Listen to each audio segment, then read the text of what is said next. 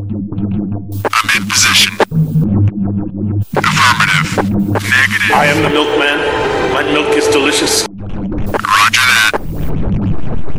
Okay, let's go. Welcome to the Best Linux Games Podcast.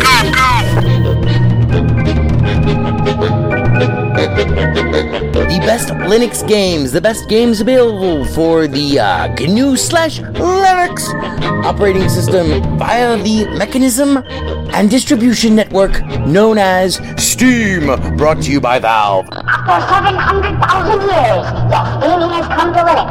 And beyond that, it has come to Linux in the form of a egalitarian Linux-like platform, Steam, an open marketplace in which everyone, total meritocracy, everyone, regardless of size, amount of money, regardless of amount of developers and prospective sales, where if you have a game and it is good, then give it time and it will thrive. And you will be rewarded. That's right, ladies and gentlemen. It's Saturday, and that means it's time for one thing. It's time for the podcast where the quality goes in before the name goes on. You're listening to the Best Linux Games podcast, a companion piece to the uh, Steam group of the same name. Find us on Steam, you know, uh, join us on Steam, and friend me on Steam. My name is Skooky Sprite. I am your host. In case this is your first time here, uh, the ground rules for everything that we do are very simple.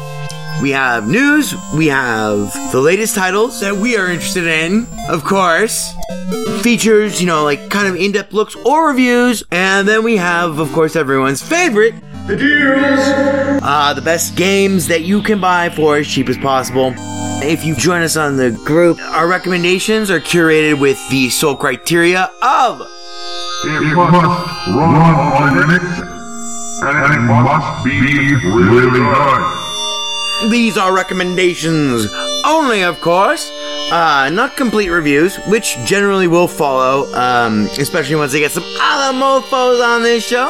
And as always, The content that awaits you ahead may not be appropriate for members of all species, races, genders, classes, creeds, and especially might not be age or work appropriate. So, it begins. Let's get the next gaming on, bitches!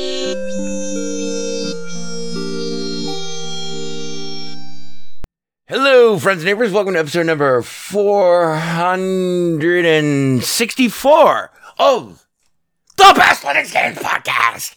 Being recorded for you on this uh, Saturday, the 30th of September, the last day of September. Uh, I think, right? There's only 30, 30 days half, half September, right? Right, Ivor? Right? Right? Isn't that right, Ivor? My own flesh, I don't know better! Um, Crack Engineer Ivor Molina over there in the booth. This is 2023, by the way. Uh, he's fired. You're fired. He's holding up the whiskey sign, though. Uh, got a little sippy sip. Mm.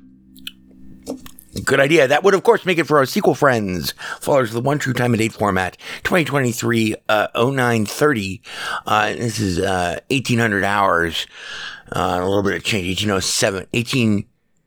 How do you say that? 1807. 1807 hours or yeah has to be. It's it's 607 p.m left coast pacific coast coast with the most time. Um we're breaking our format completely this week. I was supposed to not even do a show this week. Next week i know if i can get away with it I, I- I have to go do this trip, but I couldn't get away with it this weekend. So, yeah, there are other things that are more pressing, but because I did not plan on having a show, I just spent, you know, see, you know, like what, 900 page, 900 words a page, so like five pages, and like, you know, whatever, 4,500 words here. We got a cover story for you about CS No. So, I we're basing with the feature. Cut straight to the feature. Here we go. This is going to be. I, I hope this might be interesting for some of you. There's a, some of this is a little bit um, mathy and a little bit personal, and some of the dates I'm not entirely clear on because I'm getting old. But uh, it's all factual and accurate, at least in terms. You know, I let's apply the same rules as the moth does. There's a lot of numbers in here that are um, fuzzy, especially in terms of the metrics that we describe, but the rankings themselves are indisputable, and I will go to my grave. And I have people who will back me up on this. Um, are accurate. Um, but yeah, based on the feature, let's get to it. Oh, we were going to talk about Vicious Assault Llama Apocalypse and Cyberpunk 2077 Phantom Liberty, which came out. This is a DLC for Cyberpunk 2077. And we were going to also talk about how there's this weird bug right now. Well, not right now, but just for me, I don't know why this is. But um, Cyberpunk 2077, it says I've never played the game. And since I have no achievements, it erased all of my achievements. This is a kind of a theme. And then I gifted a, a friend who is, I guess, not a friend anymore. I don't know. He went kind of fucking nuts. And I'm like, dude, like fucking chill out, you know, fucking whatever. And I don't know. He looks like he of me. I don't give a fuck. Um, deal with it. Deal with it, pink boy. You're a big boy. You're a big boy. Like fucking other people have other things to do. You know, like the world does not revolve around you. You're not the most special person in the world. You know what I mean? I'm sorry. It sucks to have to say that. Like, you know, you would think that someone who's a grown ass man would fucking understand that. Um, but no, you know, some people need a reminder. Um, but so I got him because Wolfenstein, uh, the New Order and the New Colossus, uh, were both on sale this week, and I was like, "Fuck it, I'll give them to him" because he said he was like pretty, you know, pretty strapped for cash. Believe me, I know how that goes. Um, and so I got both of them for under ten bucks, and I gifted them to him. And so I was like, "Oh man, you know what? I really want to play Wolfenstein: The New Order again, just to remember what that whole first like five hours is." I install. I mean, I, I, I never I never killed the last boss in Wolfenstein The New Order, but I knew what the ending was. Um, I did completely beat Wolfenstein II The New Colossus or whatever the fuck it was called. Um, so like it wasn't like I, there was any disconnect there, but, um, I was like, oh yeah, I couldn't remember like the first, you know, five hours after you get out of the hospital ish of that game. And so I, I, I, I installed Wolfenstein New Colossus. I had at least fucking 50 hours in that game. It says I've never played it. And it says I have no achievements for it. I don't know what the fuck that is, but that is Steam saying that I have no achievement gets for that game, which is troubling. I don't know why. And also, it won't run on my machine for some reason. I. And I haven't had the time to really go into it because I've been working on the fucking novel. Oh, yeah, by the way, Here's a pro tip to anyone who wants to talk to me. Don't ever fucking tell me, put that in your novel if you ever want to talk to me again. Cause that's just like so fucking pejorative and insulting. Makes you sound like a real asshole. Cause that's, if you say that, that's what you are. Put that in your novel. Fuck you. Why don't you fucking die in a fire? All right. So on those happy notes, but it's weird though, like, it's never, I think it happened to me one other time with one other game, but Cyberpunk 2077, we'll talk more about it.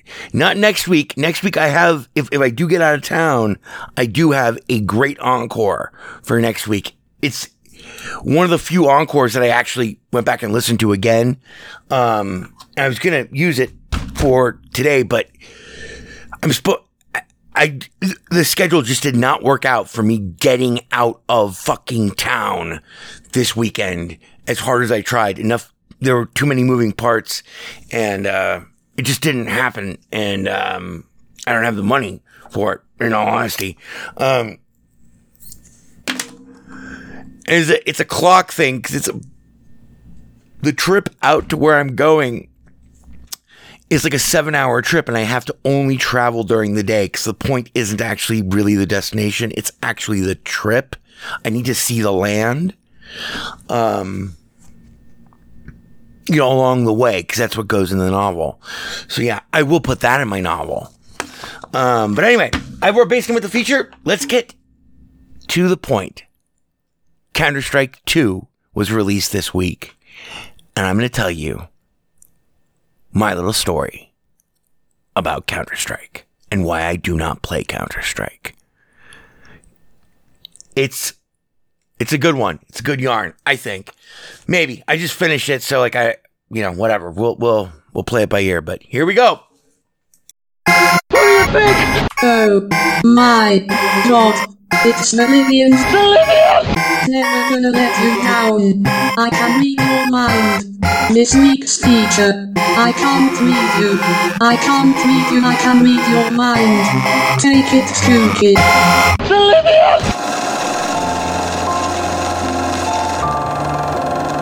Butch Cassidy and his hole in the wall gang are all dead now. But once, they ruled, ruled the Old West.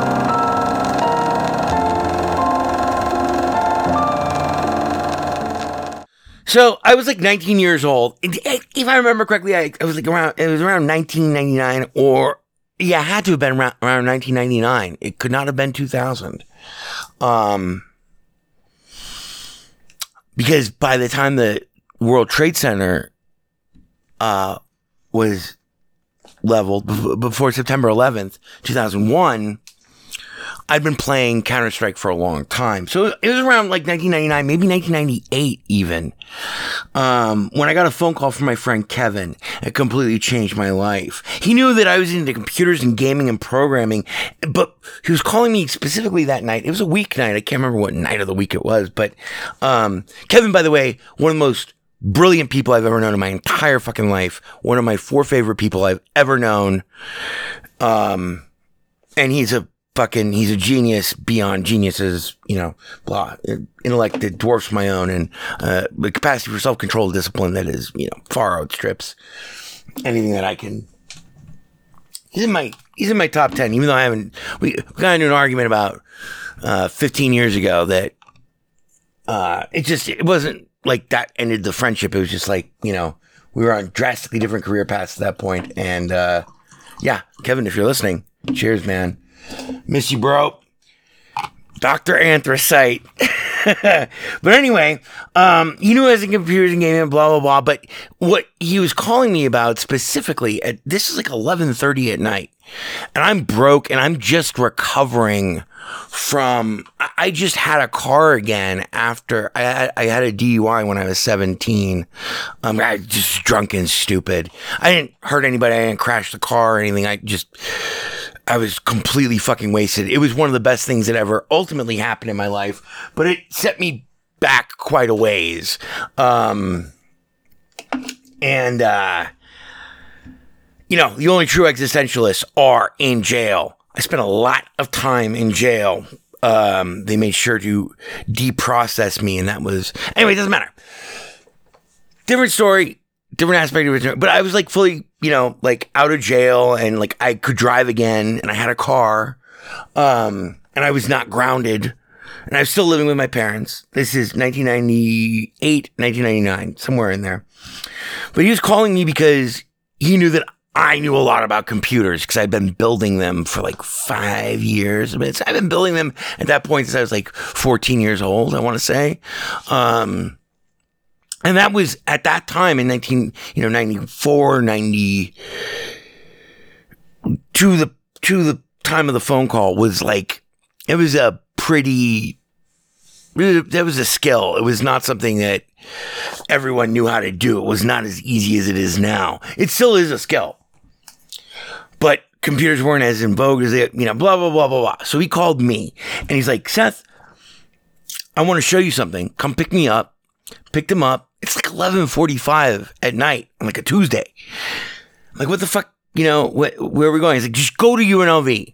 And I realized as he directed me, like, you know, through traffic and everything, that he he was taking me to like Cafe Espresso Roma, which like Vegas landmark. It's gone now. It's a parking lot. Um, right across the street from UNLV. And I'm like, dude, I've been to fucking Cafe Roma. You know, fucking whatever. Um, he's like, no, we're not going to Roma. We're going to a LAN cafe upstairs. And I'm like, fuck you, man. We're going to, for what? Why do I want to go to a LAN cafe? I was not in a LAN cafes at the time. I hated them. Actually, I hated the idea of them even. But they had sprouted up everywhere across the valley. I didn't even know there was one in um, above Cafe Espresso Roma. Um, but they like there was one on every fucking corner uh, within like the next 18 months and kevin was working at one on the strip and Kevin was a genius. He was like, I want to show you something because we're going to open a LAN cafe, you and me. Now, that is a different story for a different time because this is about Counter Strike. But uh,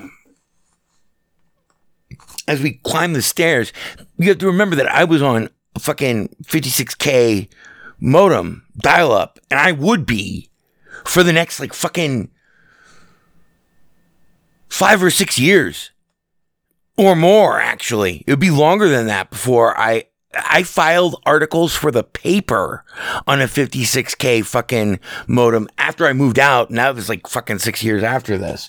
So it's like 1998 and i'm like what the fuck do you want to open a LAN cafe for he's like i got all these junky computers that my boss doesn't want to use at their LAN cafe and they're grossly undercharging and they're not realizing that there's a market for this. And I'm like, I don't realize there's a market for this. What the fuck are you talking about?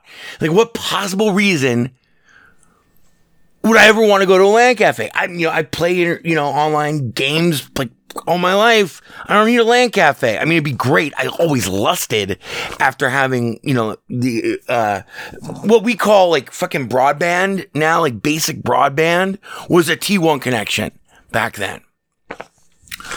Um, unbelievably fast for the time. You know, it's what universities had as their hubs. It cost like $3,000 a month back then if you could get one. And you had to be close to an academic institution to get one, which is why Cyberzone was blah. Anyway, so I'm like, but why would I ever fucking want to go in here? As you know, we pulled up and we climbed the stairs and I had, I'd been, a, there's been an all ages club upstairs above Cafe Roma that had failed. Can't remember what the name of it was, but I'd been to other. I'd been to Slipgate, which was like a.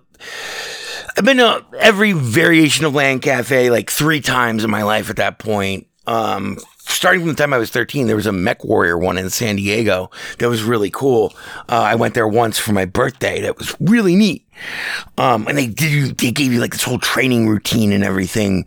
Um, like the whole speech, like, you know, you're pilots, you know, you're going out there. And this was done by a guy in like a fucking jumpsuit, belted at the waist, like fucking.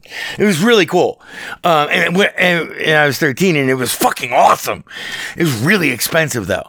But anyway, I, I so I like I had I had nothing but negative connotations, more or less, for LAN cafes. They sucked, and I remember Slipgate, which was by Cafe Copio out here in Vegas at the time. Um, it, it had long been gone, but you know, two years, three years, four years before this, when I first could drive, I remember going to Cafe Copio. I was like seventeen, and uh, but me and Joe, Jokey Moncano, friend of the show, and Jake, um, used to go to Slipgate occasionally when we could afford it. It was still expensive. We used to play X Wing versus TIE Fighter there, which was amazing. And that was just six computers. And they had a pod that was cool that they made. But, um, you know, just basic carpentry and fucking windows. So I'm like, what the fuck are we doing here? As he opens this door and this wall of noise and smoke comes out. It's like midnight on a Tuesday from this pitch black room with black out everything over every fucking window on the second story of, um, of what is now a parking garage across from UNLV. I can't remember what the name of that little plaza was. It's damn shame. Friends of mine eventually bought, tried to save Cafe Roma, um, and bought it and went into fucking massive carnage of debt. Um, but they kept it running. It was one, those were also wonderful times, but it was always, that's like what Vegas was like back then. Vegas never had a cafe scene because it, it's actually, con- you know, you have this capitalistic fucking model for like, you know, casinos and everything and the strip. It's commercialized fucking thing. It's not a great place to foster an art scene back then. And, uh, you know, cheers um, the road to victory is paved with the corpses of the of the innocent, and if we must be among them, then so be it. And yeah, um, some of us paid that price. Uh, not me in particular. Um, but now we have like a, a pretty cool art scene, and there's a cafe uh, kind of near my house that is just always slammed, and it's so cool because everyone there. I, it makes me feel weird to go there though because I'm I'm now the old guy that used to hang out at Cafe Roma. That's how these kids see me, and instead of it all being about art, it's now like all about coding and stuff, which is fucking so gratifying to see that there are some people out there who are fucking interested. You know, intellectually curious and they have great art there too. Um, it's a fucking great place. If you're ever in Vegas, visit Mad Hatter Coffee. It's open 24 hours a day if you can get a seat. Um, it's on, uh, uh, uh, like Tropicana and Durango, right around there, right across the street from Desert Breeze Park, right across the opposite corner from my old bar. Anyway, so he opens his door and it is just this wall of noise and you couldn't see anything inside of it. This is a tiny little strip mall, fucking second story strip mall space. I'm like, what the fuck do I want to, like Counter Strike. So I was worried about all sorts of shit because I didn't have any money. It's like, don't worry, man. It's it, it's gonna be fine. I was also, you know, very socially anxious. I didn't want to have to like. I couldn't even afford my fucking gym membership, which is like gone. It is lapsed because I was overdrawn. I had like twenty bucks in my pocket and like a pack of cigarettes. Um, and so he says Counter Strike. I'm like, what the fuck is Counter Strike? I was also worried about like having like fucking, I don't want to set up a membership here because like all my memories of other places that I've been, like LAN cafes, uh, prior to this, were really expensive. They were like, you know, they were like a dollar a minute, literally like forty five dollars for the Mech Warrior Cafe when I was thirteen. That was only like six or seven years before this. Oh, come on, Kevin said. And he leads me into this fucking den. And there are 32 workstations. There is most workstations I had ever seen assembled outside of a computer lab or a corporate setting. Um, all of them were filled. Place was pitch black. Leads me up to the counter. He's like, "Don't worry, man. The setup's gonna be fine." You- simply, you just fucking gave this guy and I eventually became great friends. Jin, Jin Kang.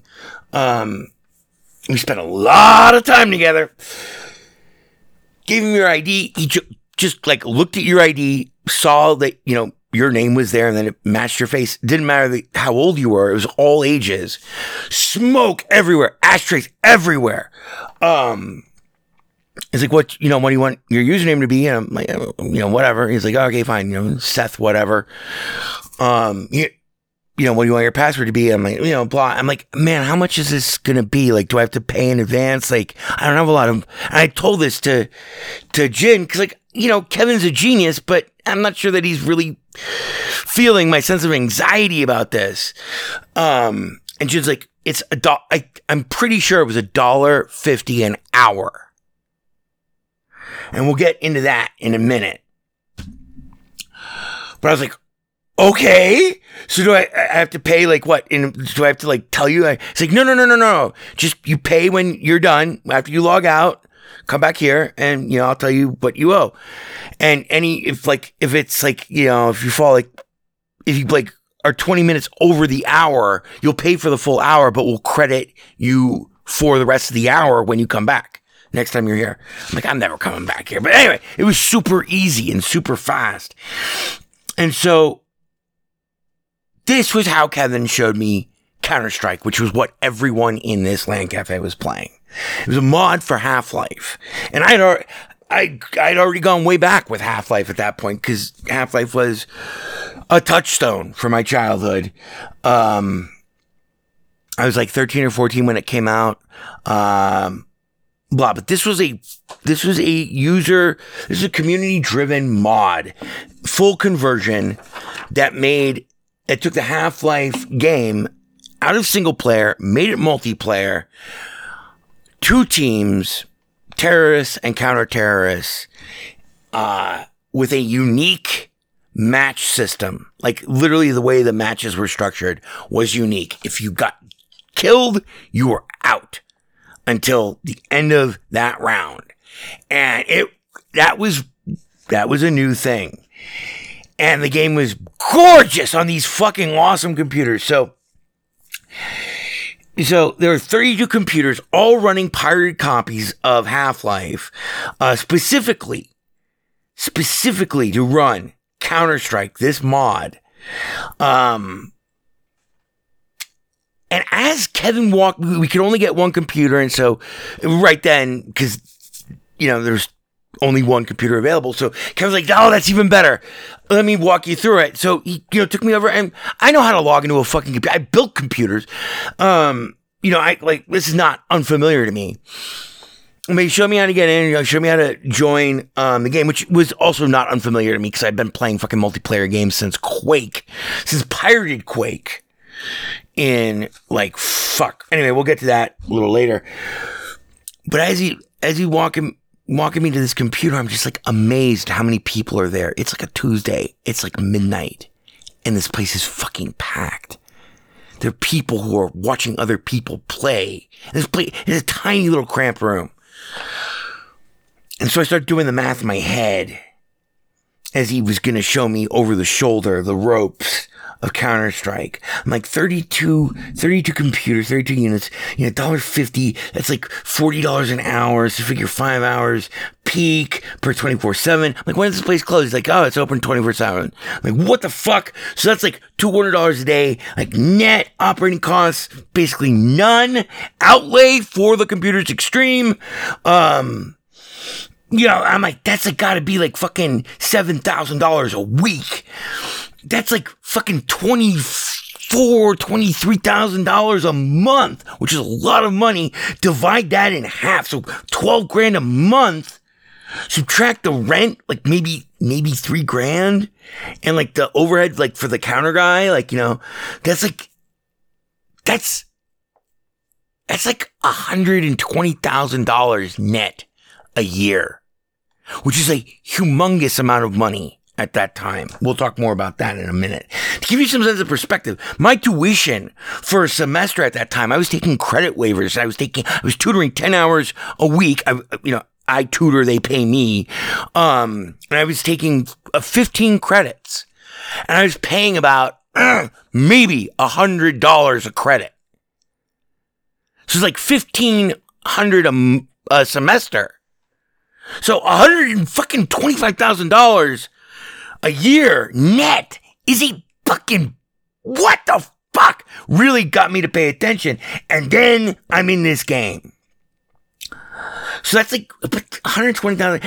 Okay, so a pack of cigarettes back then was three dollars and fifty cents. Gas, a gallon was like under two dollars. You could go to a place called Blockbuster Video and rent a movie on VHS cassette. DVDs were still a thing in the future. They were around, but they were they were infinitely it would take like fucking five more years before they surpassed um rentals than VHS cassettes. Which is fucking nuts. This is like the dark ages for a lot of you.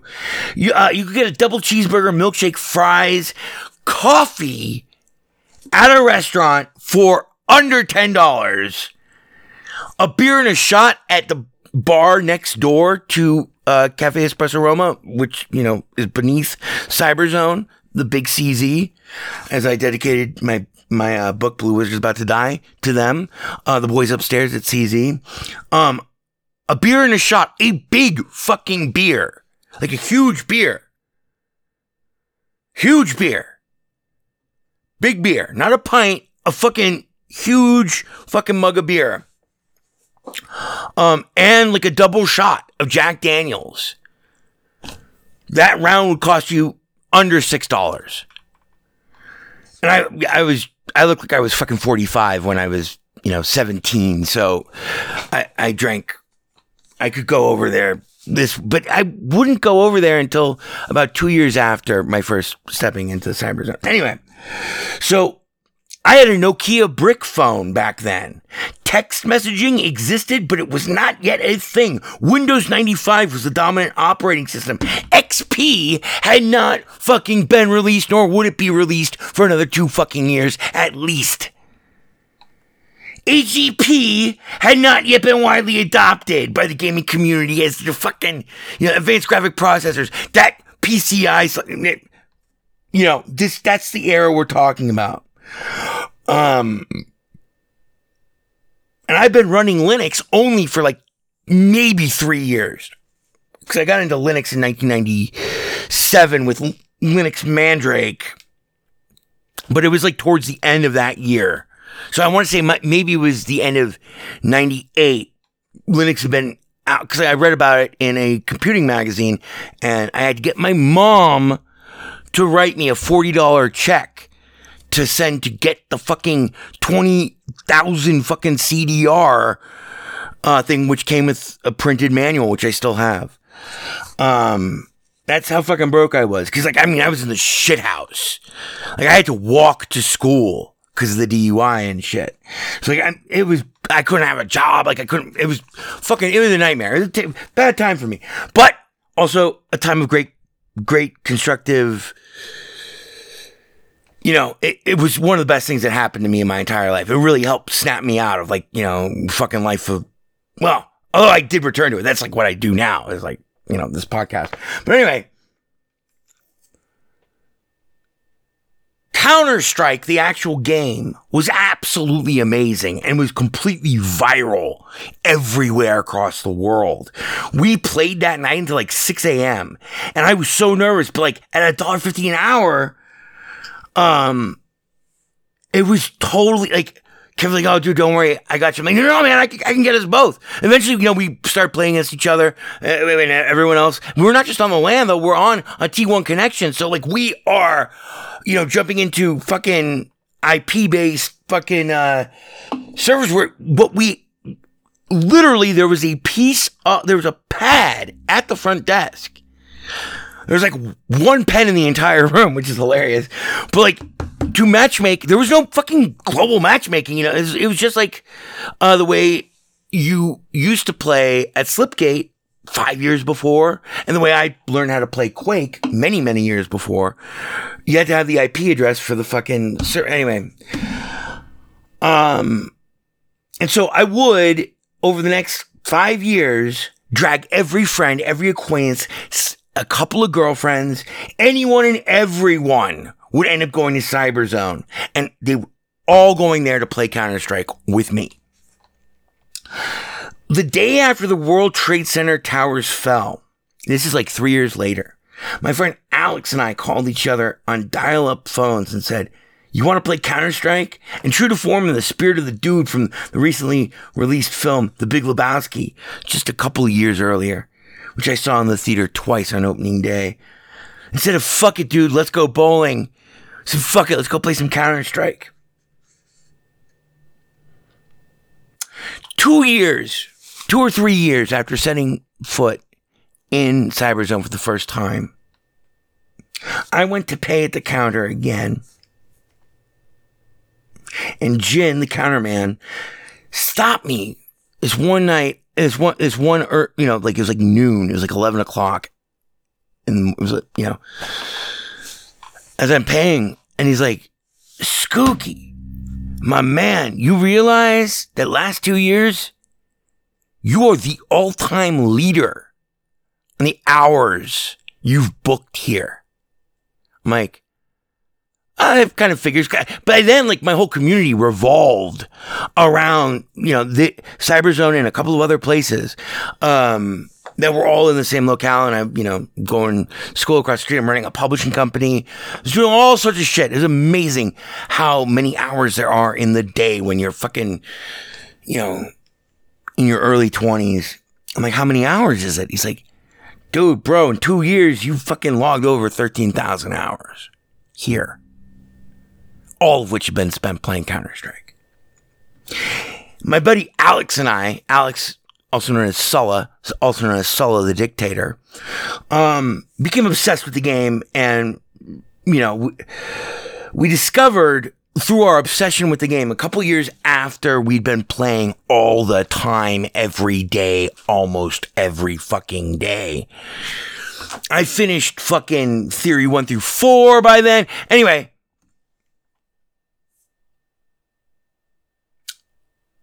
we discovered this website called the Champions Champions League Quake, the CLQ. And the CLQ was the arbiter for all stats. There were 42 million people playing Counter Strike at that time. This was two or three years after I started playing the game. And the CLQ lodged became like a thing. I went home after Jen, you know, mentioned that to me after like two years. I'm like, man, that's a fucking unbelievable. I'm like, yeah, you know what? Yeah, kind of, yeah, kind of figures. I spend like 18 hours a day here because it was so cheap. Like you knew that you could get away with like 30 bucks a day. You know, whatever. And I was making pretty good money from fucking tutoring. I mean, they, they fucking gave you like $80 a fucking hour. It was like 60 bucks and it was 20 bucks from the student, but ultimately it came down to 80 bucks per it was like 40 bucks per hour for the tutor because the college paid for it. College paid me to tutor. So like the students didn't have to pay for it. They paid half price. Like I'm getting fucking making four hundred dollars a week, and by then, almost I want to say I I had my my first book had come out already, but I hadn't started writing for the paper. Um, but I was about to is right around the same time. Then after I started writing for the paper, I had tons of money. So it was like this was like so great because it was like it kept me like right there, like right by the the anyway. So I go home one night and I'm like, well, fuck. Maybe there's some way to get stats out of Counter Strike. And that's how I found the CLQ.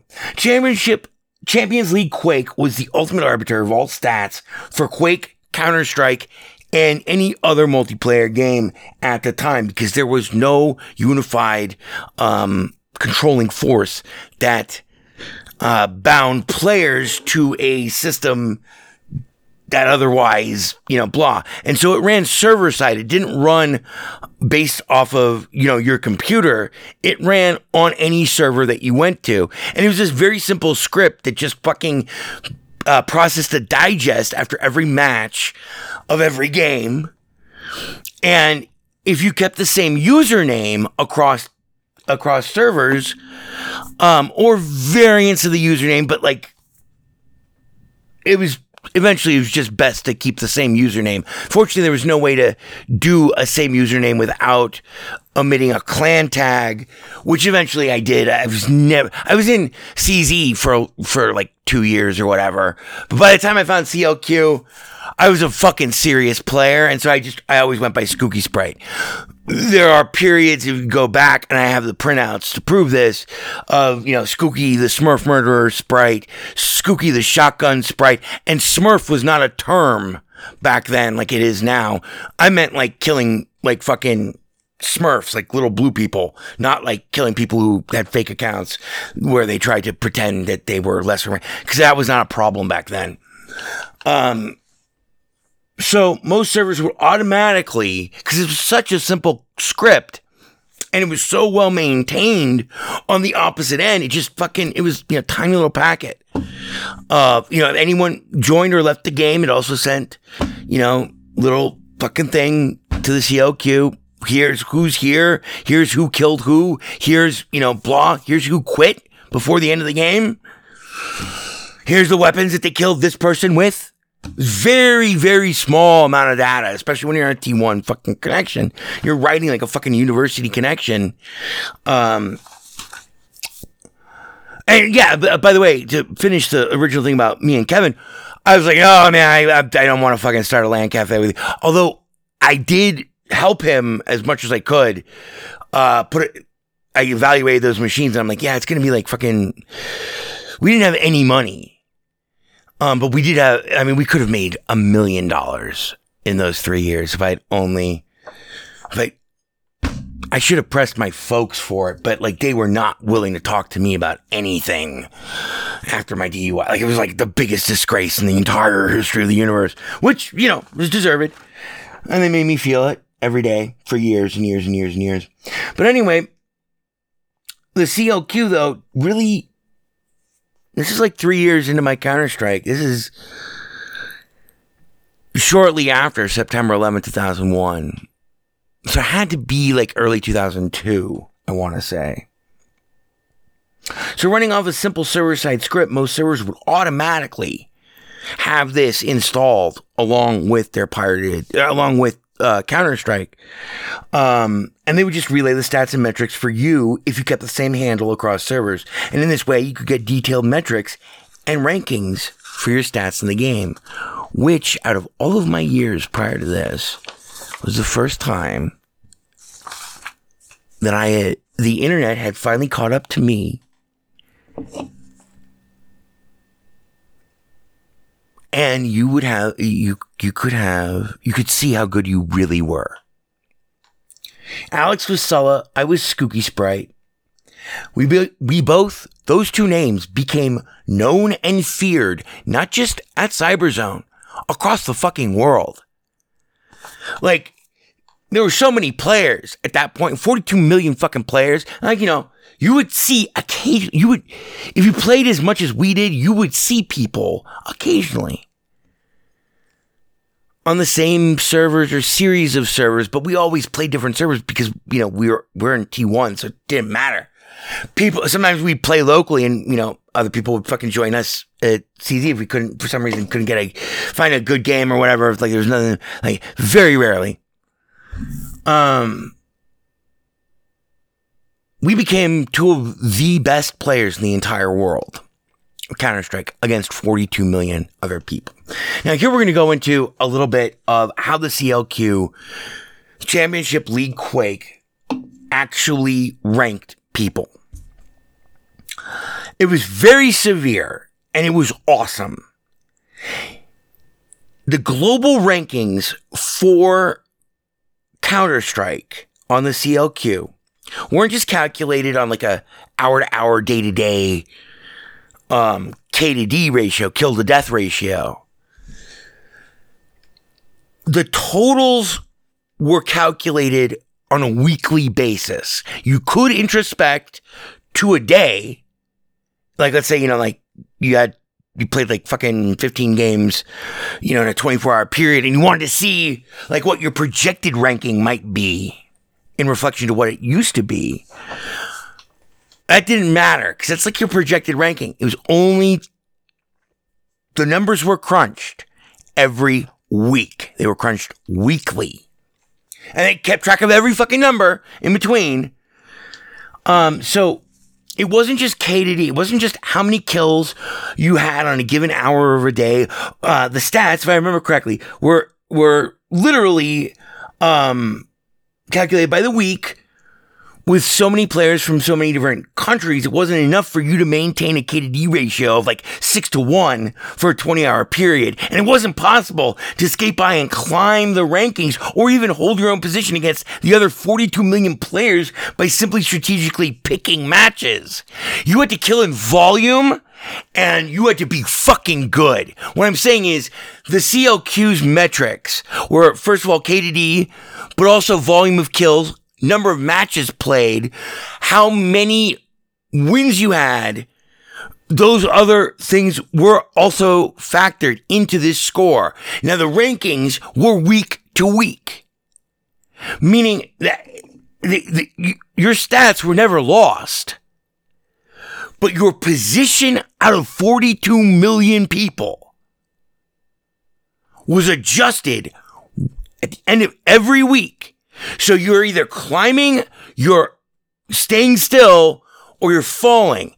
And there was no way to get away with just being a streaky, sneaky little motherfucker. Like with a KD, like, ah, I, you know, I play fucking 10 matches and I, I never get killed and I killed everybody on all teams of all 10 matches. I go into like a lot of fucking stats in this that I don't really want to go into now because I see it's like 45 minutes in.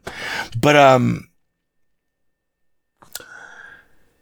all you had to do to see the rankings, you could introspect them via page or via tier in terms of like, you know, blah. So there's 42 million players. Let me explain the CLQ rankings for you.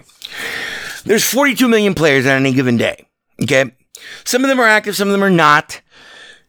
Whatever. And then there's some new players on the bottom. If you're a brand new player, you start at, you know, 42 million plus whatever player number you are for that day.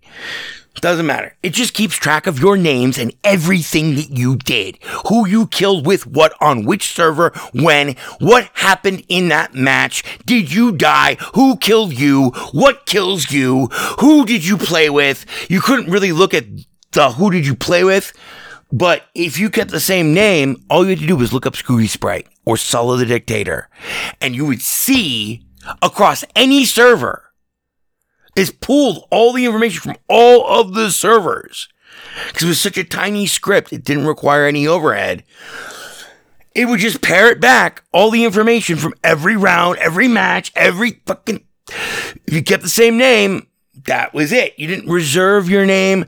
It kept stats for people who never knew that there were stats being kept for them blah. But the CLQ, the Champions League Quake, was not just widely regarded, it was the arbiter for how good you were at Counter Strike. And it had its origins in Quake. Eventually, it was, unfortunately, it's no longer around. Um, but the, anyway, we'll get into that in a, in a minute. So, the thing is, okay, you could search your player handle across the, yeah, blah, blah, blah. The weekly rankings were calculated by volume of kills for that 168 hour long, you know, that's one week period. You could introspect your frames as in days, um, but those didn't affect your ranking. Your ranking was a concrete number from one to 42 million plus, however many other players had played that week. There were 42 million other players of Counter Strike. This was the peak of Counter Strike. It was not just enough to have a KD ratio of like nine and 20 matches. You had to outkill by volume other players because other people are coming up beneath you. So everything is weighted to the amount of kills not just your KDD. So like you could have a KDD of like, you know, average for that week, like three, let's say, which is, that was pretty good back then. It's not the greatest. Um, but let's say you played 10 games. Meanwhile, there's a guy with a KDD of 1.5 who played 10 times that many games that week and who killed fucking so many more people. It wasn't just KDD. It was also the volume. And then there were other tie breaking considerations. There was a lot that got factored into that equation and it was awesome. This meant that like people couldn't just streak and get away with getting into. You had to week over week climb those fucking rankings and they were hard to climb. And they were like the most accurate skill based metrics system that I've ever seen that's tracking 42 million fucking deltas every fucking second of every goddamn day and then ranking them and you have a number.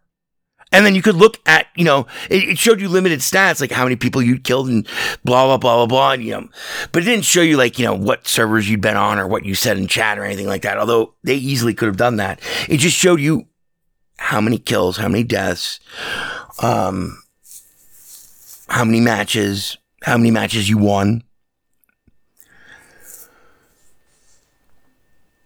So this disambiguated, in a sense, your stats from team stats, but also kept the team stats in there. You know, did, did you guys win the match? You might have killed everybody, but did you guys win? Did you get to defuse the bomb after you killed the entire team yourself? You know, that sort of shit. Um, it, but it, those were not weighted except for victories, you know, blah. How many times people killed you, who killed you, um, and who you killed, how many times you killed other people per match, per server, per every hour of the day. You'll hear me say, baby, won't you please come home? So, and then it was weighted towards the actual volume, how deadly you actually were. And that's what made the CLQ ranking so awesome. It was not something you could streak at. It was not something you could manipulate. There was no way to game the system. It was a hard concrete number. How good you were against 42 million other people. All the other people in the world who plays this game across all servers. If they're connected to the internet, they were running CLQ. Um, 99.9% of the time. Because it was such a tiny script.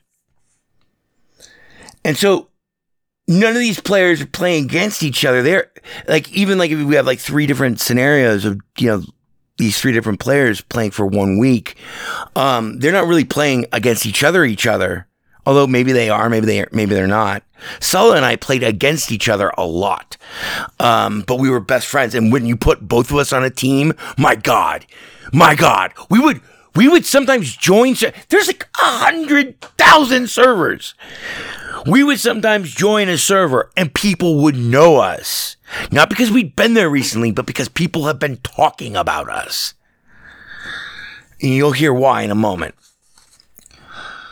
So in order to climb the CLQ, you not only had to have like a great K to D ratio for the entire week, for the entire week, you also had to have like fucking a bigger volume of games.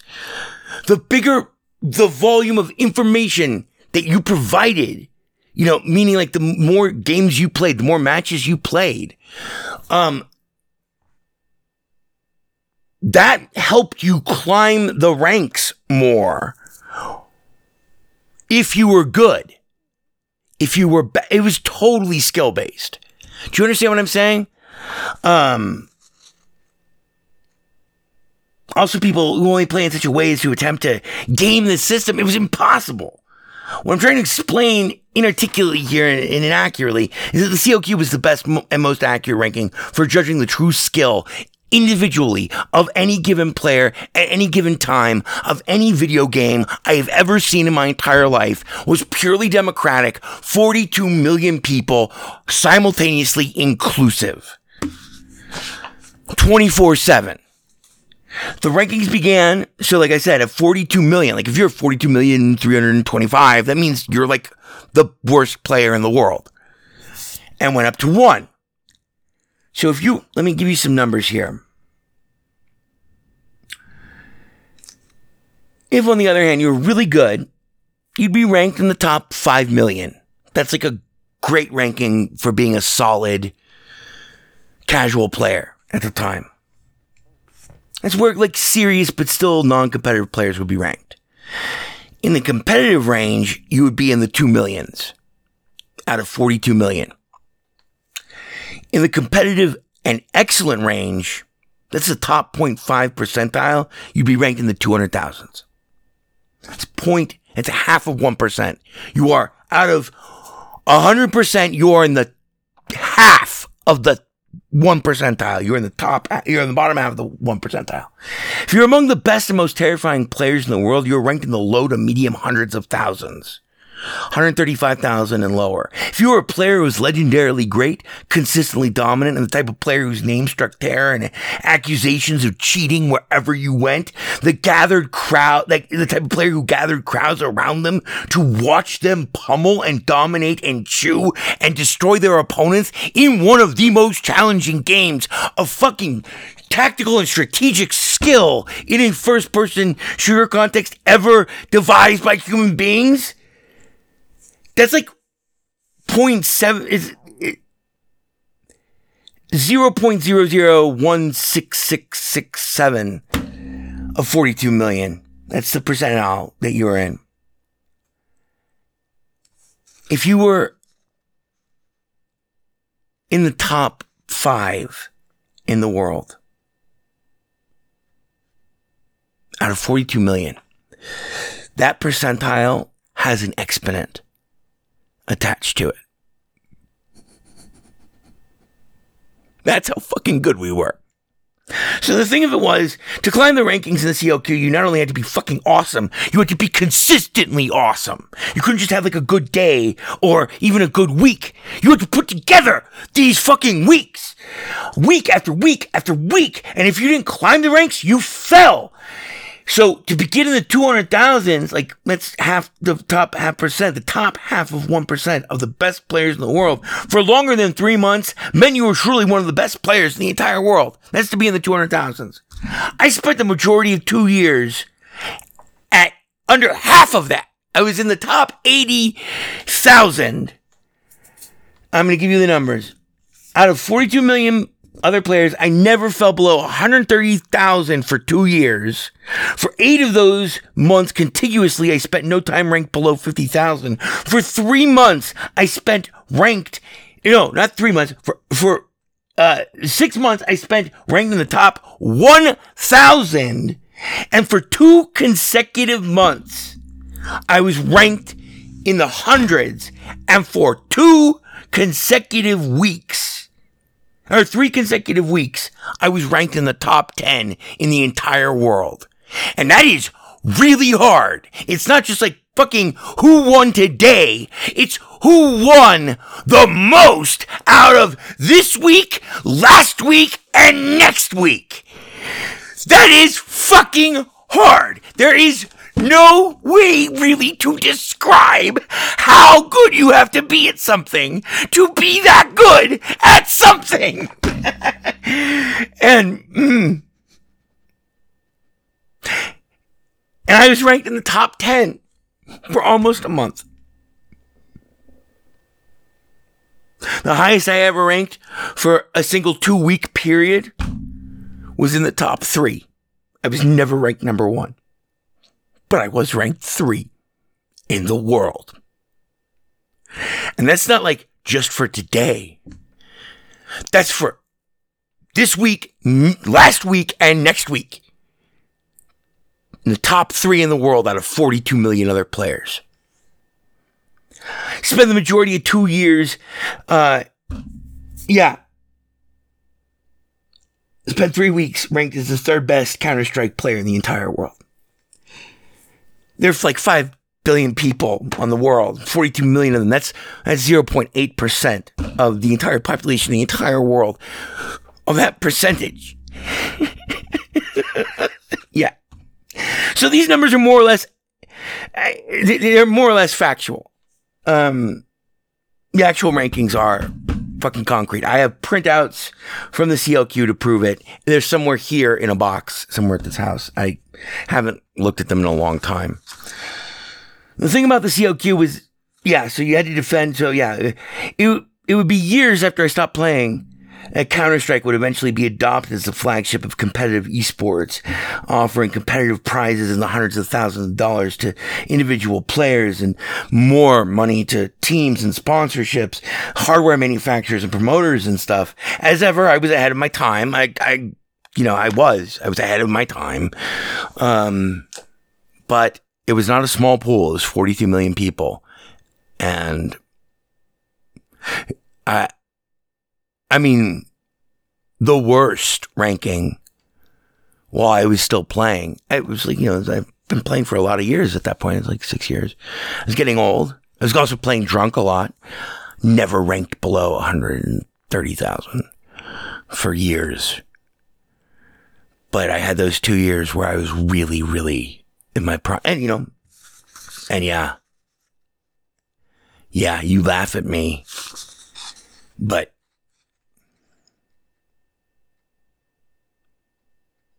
my window for those games had, you know, by the time that prizes and shit, whatever, came around, my window had more or less passed. I kept playing occasionally though. So when I say when I, I was one of the best in the world at the game, I, I'm not fucking around. Eventually, so in year 2000, Valve bought the rights to the community community developed uh, mod Counter Strike. Uh, it was 2000. Uh, in order to cut the original creators out of you know blah, which is cool. They they they walked away millionaires, I think. Um, as they watched the explosive growth across the entire world of this mod, which spawned fucking no less than 30 businesses here in Las Vegas, to say nothing of across the world. 42 million players. The game built empires of LAN cafe fortunes, fortunes that were fueled by predominantly the pirated copies of the Half-Life engine on which it ran. This resulted in the invention of Steam, which despite the revisionist bullshit history that's now being extolled by Valve, um, it had its origins exclusively to solve this simple problem. Make every single copy of the Half-Life engine running on any individual computer, not just on a network, not just in a workstation cluster, not just off of one IP address, not just, you know, every single fucking computer. The authorized, authenticated, and fully verified, fully purchased priced, pinged to home, recognized, accounted for, and accepted legitimately purchased copy of the Half-Life engine or disavow disallow the connective features of the game and prevent them from logging in. Steam was copy protection. That is the origin of Steam. Not as a game store, nor as a matchmaking software, not as a game community, and not as a social integration or discovery platform. The origin of Steam was copy protection. And once EA signed on, which this is like early 2002, uh, making the, their Battlefield franchise, uh, they had acquired, the industry overall took note. Now back to Counter Strike. I forever swore I I forever swore off Counter Strike a few years after starting this podcast. So I started this 10 years ago this month. In three weeks, it'll be our 10 year anniversary. I had enjoyed but was infuriated by the neutered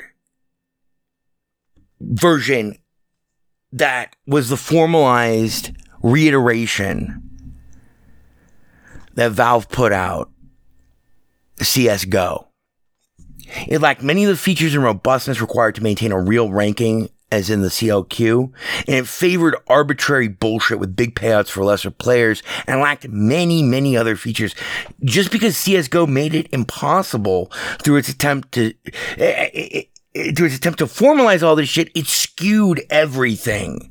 And the competitive hype and the promo machines, all this shit, it made the game very difficult to enjoy or even to strategically climb the rankings at any in any meaningful way. It was basically fucking arbitrary. You didn't get any say over who you, you were match made with, and it was just it was garbage. It was absolute garbage. Didn't stop me. It was anyway. It was, in short, no longer a metric of real skill, rather arbitrary and fairly random randomization of lower tiers of players like a dog pit in which it was impossible to climb the ranks. And I was also too old to be to be a, a really great competitive player again. And I didn't ever want to fucking play Counter Strike anymore after as this wore on. When the ranks meant nothing, the game for very, very old players like me, the game ceased to have any meaning whatsoever. And as they formalized this system, arbitrarily tweaking it into ways that just twisted these metrics further and further and further away from anything that represented real skill or actual value, or even showed like legitimate rankings of any players in any meaningful way, as they did this, the cheating across the game exploded in proportion to the cash payouts and the prestige and all this shit for the competitive gaming, which had now become like a real legitimate thing.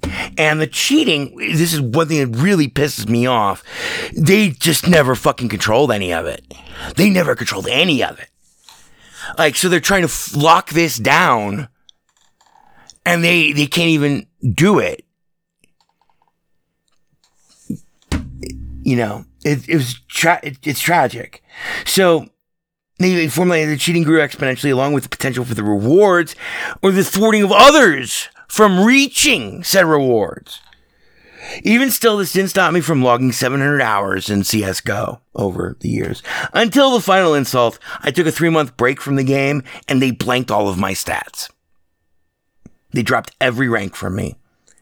After that, I was done for forever, and the game has only become be, only become a pale parody, observe, uh, observant only of bullshit metrics, which in of themselves are meaningless, preferring the bu- preferring the bullshit hype of pointless prizes and whatever to teams who have all the benefits and none of the pain that I once had to go through. That's for sure. Bitter, I'm not. I just don't play or pay attention to Counter Strike. I love Valve. I love Steam. I cherish my memories from C- from Counter Strike and even from CS:GO, where I made many friends over the internet. Um, and I cherish my memories of the friends and clanmates and extreme competition for like those four or five years of those early days when for me against 42 fucking million people when the names Skooky Sprite and Sulla made you think. Made you think really hard. People flew out from Hawaii to play me on the LAN. That's easy. Specifically to play me. And I killed them all. I beat them. I beat them on one on one. Beat them. it's amazing. and they were. and we all went out and got drunk. It was wonderful. And to this day, I still wonder about this one deagle shot. I'm like, I, I headshot this guy, and I'm like, that is the most amazing shot that I've ever seen in this game. and the guy was like, You motherfucker! I hear he's on the other computer behind me. was it luck? Was it skill? And it was a combination of both. Chance favors the prepared mind, and that's what Counter Strike was great for. Um, I love Steam and and you know, uh, I used to love Counter Strike. I love Valve. Um, they're the reason I do this podcast. Their forward thinking approach in terms of Valve and Steam has done wonders towards advancing the common cause of expanding the reach and influence of Linux, the world's greatest operating system ever made, and the only moral one. And their beneficence in this regard is something I will defend until I die. It's true. However, what they did after they bought out Counter Strike and then formalized it into CSGO a game that I not only loved, but can honestly and factually claim to have once mastered beyond the scope of any, of almost anyone's capability of understanding.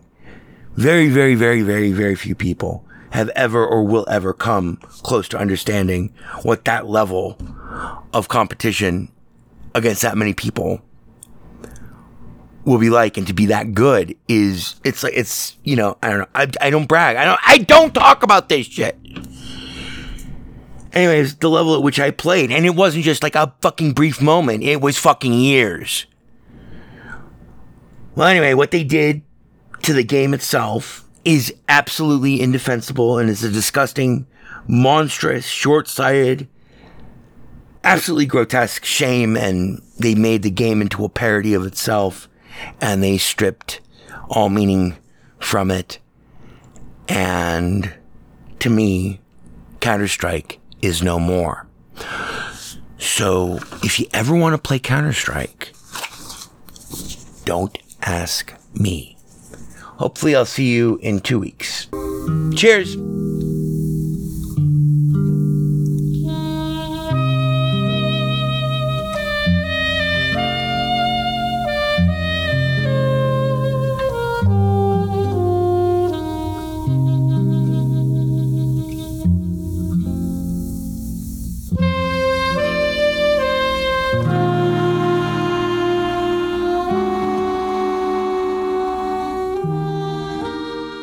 Burn everything incriminating, including this building. Burn all the White House pets, and then yourselves. Burn yourselves first. The Best Linux Games podcast is brought to you by Blue Wizard is About to Die. Now available for the first time as an ebook on Amazon.com. To subscribe to the podcast using a Linux based podcatcher like Podracer, or to see our YouTube gameplay videos, please visit www.bestlinuxgames.com. Also, join our Steam community group, Best Linux Games, Friend Skooky Sprite, and follow him on Twitter at VegasWriter. BLGP is also brought to you by the Radio Control Room Project. For details, please visit www.rcrproject.com or rfihc.com. Zig thanks you. For great justice.